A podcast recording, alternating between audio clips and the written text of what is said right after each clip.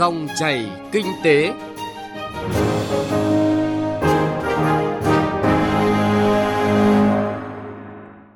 Các biên tập viên Thành Trung và Xuân Lan rất vui được gặp lại quý vị và các bạn trong dòng chảy kinh tế trên kênh thời sự VOV1 Đài Tiếng Nói Việt Nam.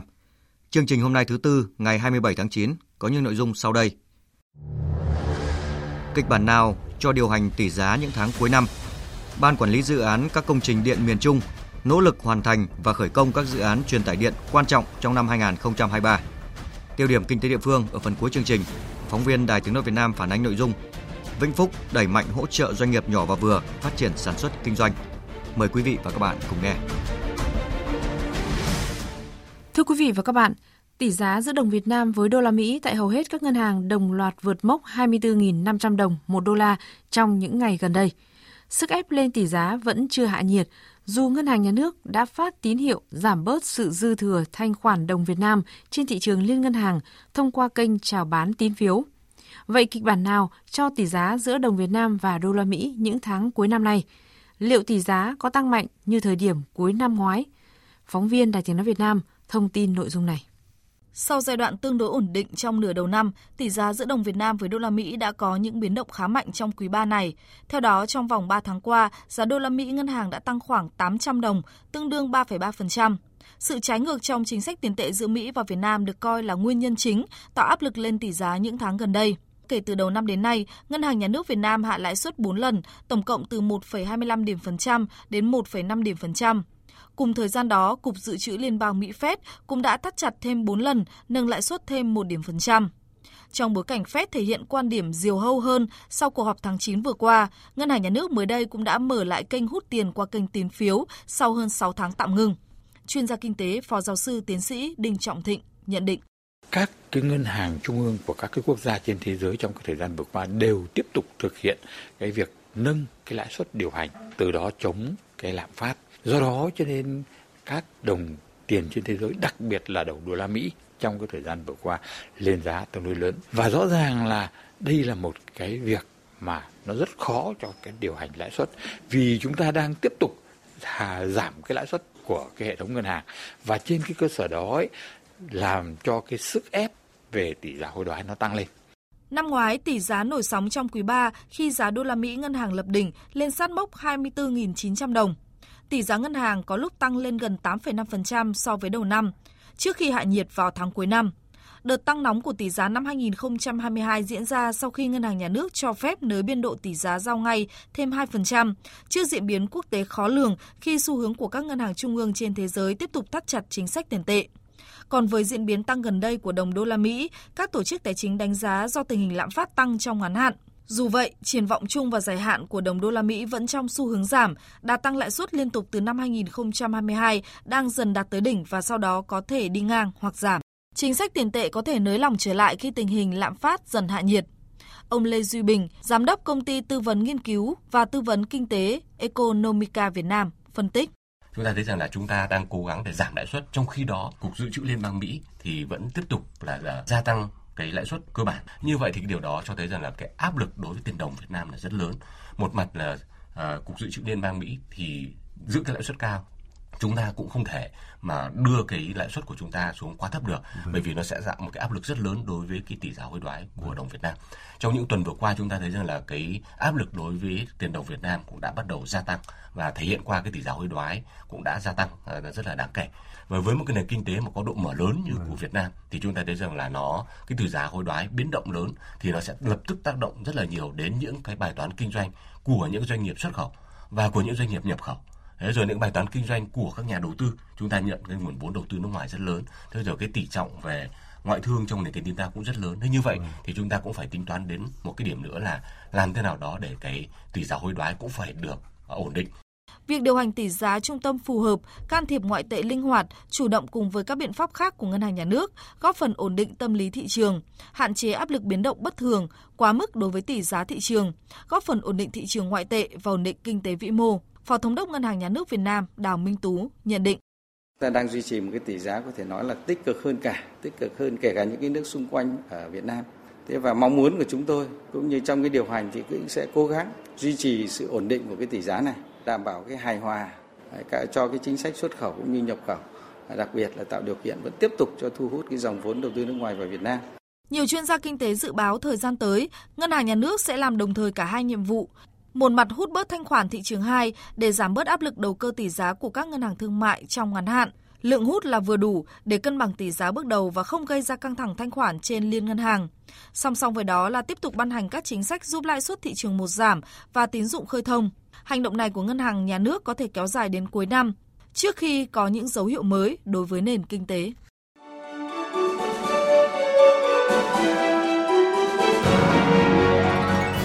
Dòng chảy kinh tế, dòng chảy cuộc sống.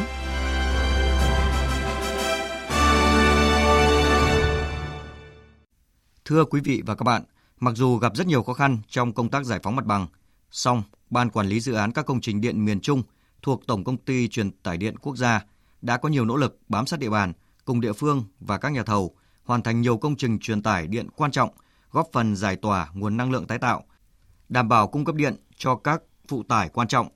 Ban Quản lý Dự án các công trình điện miền Trung phấn đấu hoàn thành, đóng điện 9 dự án trong năm 2023 và sớm khởi công 3 dự án thành phần thuộc đường dây 500 kV mạch 3 cấp điện miền Bắc theo chỉ đạo của Thủ tướng Chính phủ. Biên tập viên Đài Tiếng nói Việt Nam tổng hợp thông tin. Tại buổi làm việc với Tổng công ty Truyền tải điện quốc gia NPT nhằm đánh giá kế hoạch đầu tư xây dựng năm 2023 và lập kế hoạch đầu tư xây dựng năm 2024 của Ban Quản lý Dự án các công trình điện. Mới đây, ông Nguyễn Đức Tuyển, Giám đốc Ban Quản lý Dự án các công trình điện miền Trung cho biết, tính đến thời điểm này, đơn vị đã đóng điện được hai dự án là lắp máy 2 trạm biến áp 220 kV Ba Đồn, lắp máy 2 trạm biến áp 220 kV Lạng Sơn. Dự kiến đến hết năm nay, Ban Quản lý Dự án các công trình điện miền Trung sẽ hoàn thành đóng điện 7 dự án, gồm trạm biến áp 500 kV Trơn Thành và Đấu Nối, phần nhánh rẽ 220 kV, đường dây 220 kV Trơn Thành Bến Cát, đường dây 220 kV Nha Trang Tháp Tràm, treo dây hai mạch đường dây 220 kV Nha Trang Tháp Tràm, trạm biến áp 220 kV Krông Anna và đấu nối, trạm biến áp 220 kV Nghĩa Lộ và đường dây 220 kV đấu nối Nghĩa Lộ với trạm biến áp 500 kV Việt Trì, trạm biến áp 220 kV Hải Châu và đường dây 220 kV Khánh Hòa Hải Châu. Về kế hoạch khởi công, Ban Quản lý Dự án các công trình điện miền Trung phấn đấu từ nay đến cuối năm sẽ khởi công 3 dự án theo kế hoạch gồm trạm biến áp 500 kV Quảng Trị và đấu nối Quảng Trị, rẽ vùng Áng, Đà Nẵng. Trạm biến áp 500 kV Bình Dương 1, đường dây 220 kV Tương Dương, đồ Lương.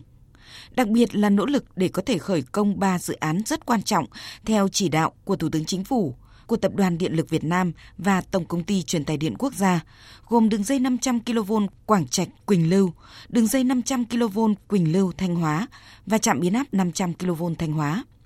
Theo ông Nguyễn Đức Tuyển, Giám đốc Ban Quản lý Dự án các công trình điện miền Trung, trong quá trình triển khai, đơn vị gặp rất nhiều thách thức, có thể kể đến như thời gian xử lý hồ sơ chấp thuận chủ trương đầu tư của các địa phương kéo dài do lúng túng trong việc hướng dẫn thực hiện các thủ tục lựa chọn nhà đầu tư, đồng thời với phê duyệt chủ trương đầu tư, thủ tục giao đất và cho thuê đất không qua đấu giá đấu thầu quyền sử dụng đất đối với các dự án đặc thù truyền tải điện, dẫn tới chậm tiến độ các công trình chuẩn bị đầu tư các dự án. Đại diện Ban Quản lý Dự án các công trình điện miền Trung mong muốn Tổng Công ty Truyền tải điện Quốc gia hỗ trợ các đơn vị làm việc với các địa phương nhằm tháo gỡ vướng mắc liên quan tới thủ tục chấp thuận chủ trương đầu tư, đồng thời kiến nghị chính phủ sớm ban hành nghị định hướng dẫn về việc chuyển đổi mục đích sử dụng rừng đối với các công trình tạm như đường công vụ, vệt kéo dây, bãi tập kết vật liệu để phục vụ công tác thi công các dự án lưới điện truyền tải, đảm bảo tính khả thi khi thực hiện thi công các đoạn tuyến phải vượt rừng. Ghi nhận và đánh giá cao những nỗ lực của Ban Quản lý Dự án các công trình điện miền Trung trong thời gian qua đã bám sát các bộ ngành địa phương để phê duyệt chủ trương đầu tư nhiều dự án quan trọng Ông Phạm Lê Phú, Tổng Giám đốc Tổng Công ty Truyền tải điện quốc gia nhấn mạnh, phần lớn các dự án hiện nay của Ban Quản lý Dự án các công trình điện miền Trung đang khó khăn vướng mắc trong bồi thường giải phóng mặt bằng nên ảnh hưởng đến tiến độ khởi công và đóng điện các dự án trong năm nay. Cùng với yêu cầu từ nay đến cuối năm phải tập trung xử lý tồn tại các dự án đã đóng điện và hoàn thành công tác quyết toán để dồn nguồn lực cho đường dây 500 kV mạch 3, Tổng công ty truyền tải điện quốc gia cũng yêu cầu ban quản lý dự án các công trình điện miền Trung cần tập trung đẩy nhanh để đảm bảo tiến độ đối với các công trình trọng điểm, giải tỏa nguồn điện, các nguồn điện năng lượng tái tạo. Đối với các dự án chuẩn bị đầu tư và khởi công, căn cứ nhu cầu phụ tải và đồng bộ với trạm và các đường dây của Tổng công ty Điện lực để đảm bảo đồng bộ, mang lại hiệu quả.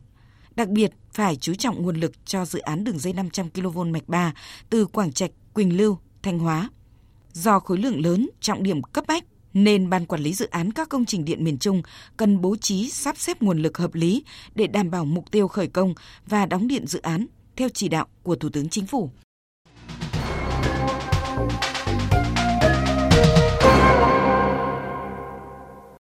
Thưa quý vị và các bạn, xác định doanh nghiệp nhỏ và vừa là bộ phận quan trọng của nền kinh tế. Thời gian qua, công tác hỗ trợ doanh nghiệp nhỏ và vừa sớm được tỉnh Vĩnh Phúc quan tâm thực hiện. Quan điểm chỉ đạo xuyên suốt trong các nghị quyết đại hội đảng bộ của Vĩnh Phúc là thực hiện có hiệu quả các giải pháp hỗ trợ để giúp khu vực doanh nghiệp này nắm bắt những cơ hội kinh doanh, vượt qua khó khăn, thách thức nhằm phát triển toàn diện cả về số lượng và chất lượng. Ghi nhận của phóng viên Việt Cường. Từ đầu năm đến nay, do tác động của tình hình kinh tế thế giới, đã khiến các doanh nghiệp nói chung, các doanh nghiệp nhỏ và vừa của tỉnh Vĩnh Phúc nói riêng phải đối mặt với nhiều khó khăn thách thức. Cũng như nhiều doanh nghiệp khác, những tháng đầu năm nay, công ty cổ phần thương mại tổng hợp Vĩnh Thịnh, tỉnh Vĩnh Phúc phải đối mặt với không ít khó khăn về thị trường và đơn hàng để duy trì hoạt động của công ty. Bà Nguyễn Thị Hằng, trưởng phòng hành chính công ty Vĩnh Thịnh cho biết. Hiện tại thì doanh nghiệp của chúng tôi đơn hàng vẫn chưa khả quan thì chúng tôi đang rất nỗ lực uh, yêu cầu bên đối tác của công ty uh, sẽ thường xuyên liên lạc với nhãn hàng để lấy thêm nhiều đơn hàng về cho công ty để mà tạo công an việc làm ổn định cho người lao động. Đấy cũng là mong muốn của chúng tôi để duy trì sản xuất kinh doanh vượt qua khó khăn. Hiện nay, Vĩnh Phúc có hơn 15.000 doanh nghiệp đăng ký kinh doanh với số vốn đăng ký trên 200.000 tỷ đồng. Trong đó có khoảng 70% là các doanh nghiệp nhỏ và vừa. Để giúp doanh nghiệp nhỏ và vừa vượt qua khó khăn, tỉnh Vĩnh Phúc đã ban hành đề án hỗ trợ doanh nghiệp nhỏ và vừa giai đoạn 2022-2025. Theo đánh giá của doanh nghiệp, trong bối cảnh hoạt động kinh doanh dịch vụ của các doanh nghiệp đứng trước nhiều khó khăn như hiện nay, các chính sách hỗ trợ này sẽ là động lực rất lớn để các doanh nghiệp nhỏ và vừa vượt khó phát triển trong thời gian tới. Bà Trương Thị Dung, giám đốc công ty trách nhiệm hữu hạn Đài Tín Việt Nam tỉnh Vĩnh Phúc cho biết. Sau khi mà nghiên cứu ờ, những cái chính sách của đề án này thì ờ, doanh nghiệp tôi đã quyết định tham gia với ba nội dung. Đầu tiên nhất là với ờ, dành cho doanh nghiệp khởi nghiệp, thứ hai là dành cho chuyển đổi số, thứ ba đó là chuỗi giá trị và liên kết. À, lý do vì sao mà tôi xin tham gia hỗ trợ về những cái chính sách như thế này đó là vì là một doanh nghiệp vừa vào nhỏ trong địa bàn tỉnh Vĩnh Phúc và cũng đang trong quá trình khởi nghiệp. Chúng tôi gặp rất nhiều những cái vấn đề khó khăn như vận hành doanh nghiệp, cách để làm sao cho doanh nghiệp mình có thể phát triển tốt hơn trong thời gian tới hoặc làm sao để tìm kiếm khách hàng trong địa bàn tỉnh cũng như là ngoài tỉnh. Triển khai đề án, Sở Kế hoạch và Đầu tư, đơn vị đầu mối về hỗ trợ doanh nghiệp đã tổ chức nhiều hoạt động hữu ích để thực hiện tuyên truyền phổ biến cũng như trực tiếp tư vấn cho các doanh nghiệp nhỏ và vừa trên địa bàn các nội dung hỗ trợ theo quy định.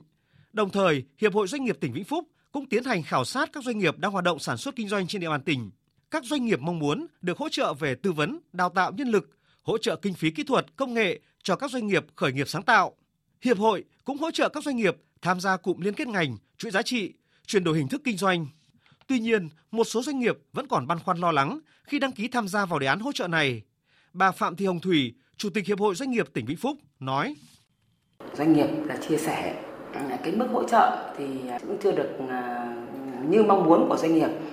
Thế nhưng mà đi đôi với cái đó thì nó lại có một cái thủ tục, những cái hồ sơ thủ tục hành chính thì à, cần thiết phải làm và doanh nghiệp thì cũng ờ, còn một cái băn khoăn nữa là khi mà sử dụng ngân sách ấy, thì có thể là thường xuyên phải chịu cái sự thanh tra kiểm tra của các cái đơn vị các sở ngành. Thì chính vì vậy thì cũng còn có những cái e ngại nhất định.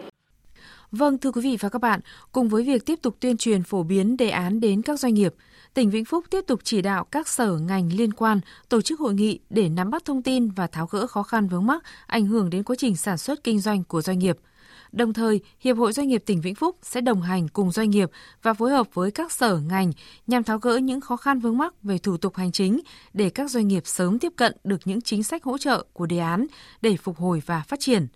Nội dung này cũng đã kết thúc dòng chảy kinh tế hôm nay. Chương trình do biên tập viên Thành Trung và nhóm phóng viên kinh tế thực hiện. Cảm ơn quý vị và các bạn đã quan tâm theo dõi.